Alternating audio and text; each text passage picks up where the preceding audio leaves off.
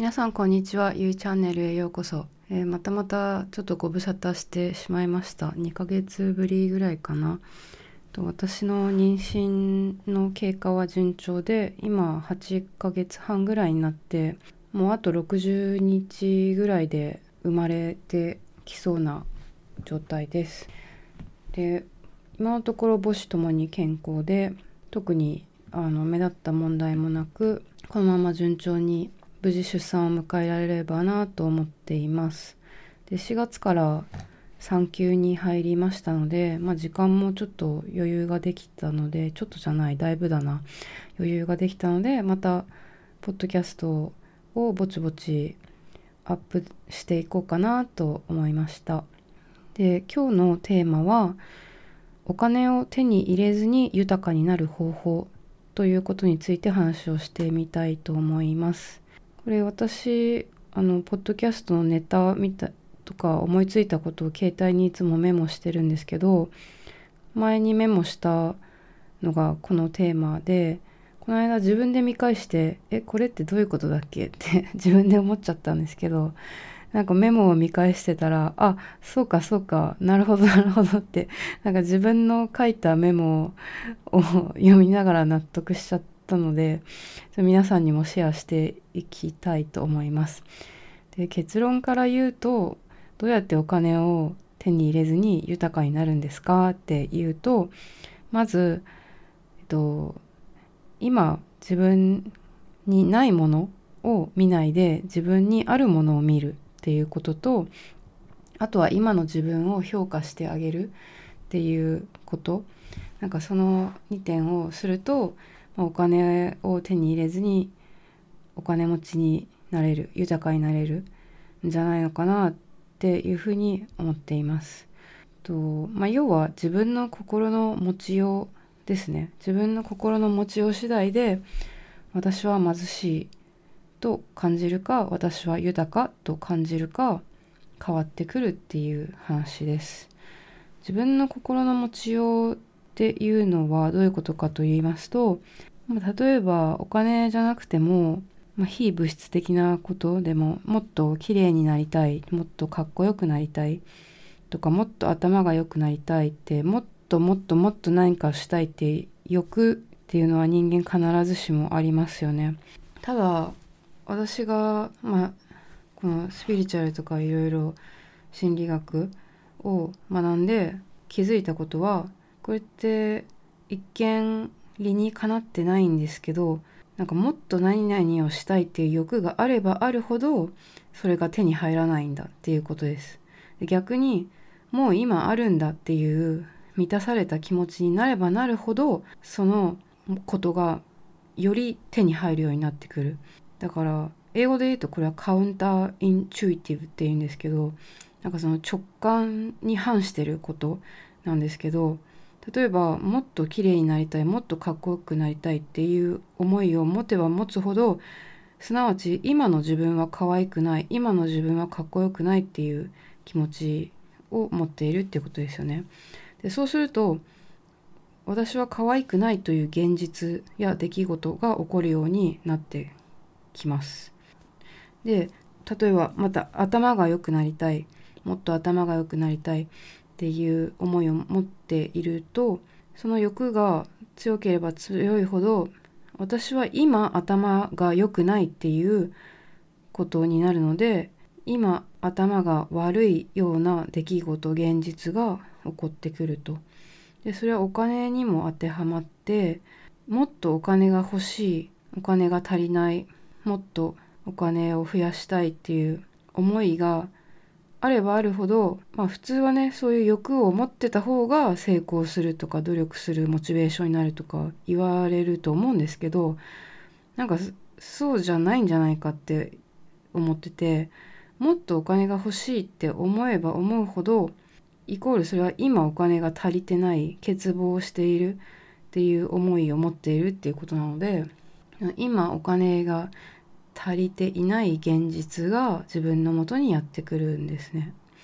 でなのでそれがスパイラル状にあのより足りない足りない足りないっていう風になってくる。で逆に今お金がもう十分にあると持ってるお金の額がたとえ同じ額だったとしても例えば10万円しかありませんとその10万円を持って、まあ、今お金が足りてないって思うか今お金が十分にあるって思うかまあどっちを思うかは私たちの自由じゃないですか。例えば10万円を見てああ十分にお金があるな満たされているなって思えば思うほどその満たされている気持ちがあの満たされるような出来事を引き寄せて自分の気持ちが満たされるような現実がやってくるんじゃないのかなってと思っています。なのでその欠乏感の気持ちをあまり出さずにその今ないものにフォーカスするんじゃなくて今あるものにフォーカスして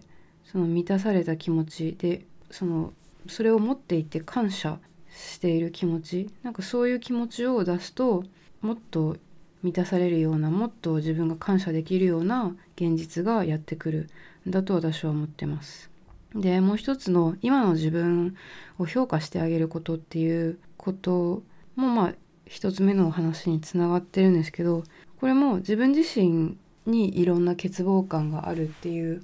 思いはちょっと一旦捨てて今の自分いいところたくさんあるし自分で自分を評価してあげるっていうことをするとなんか自分自身自分の存在が満たされるっていう体験ができるんじゃないのかなと思ってて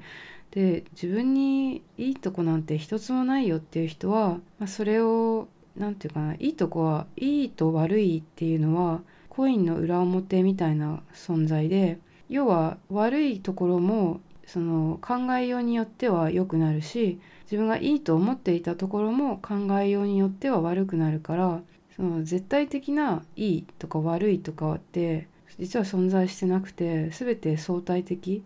なものなんだっていうのも私が心理学とか学んで気づいたことなんですけど例えばね私がなんか仕事が遅いんだと。家事も遅いし仕事も遅いしいつもなんかノロノロやってんじゃねえよみたいな感じで言われちゃう。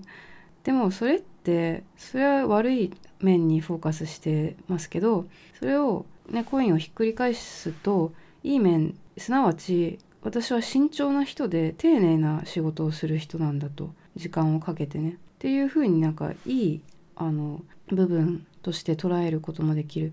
例えば逆にすごい私はせっかちな人でいつもこう焦ってなんかしなきゃって思ってしまう。それが悪いんだって思ってる人は、まあ、それはいい面でもありすなわち私はやることのスピードが速いと何でもちゃっちゃと片付けることができると。だからそれはいいことなんだって思うこともできるし。あとは例えば私は飽き性で何でも興味持つんだけどすぐ飽きちゃうと。で一つのことを長続きできないし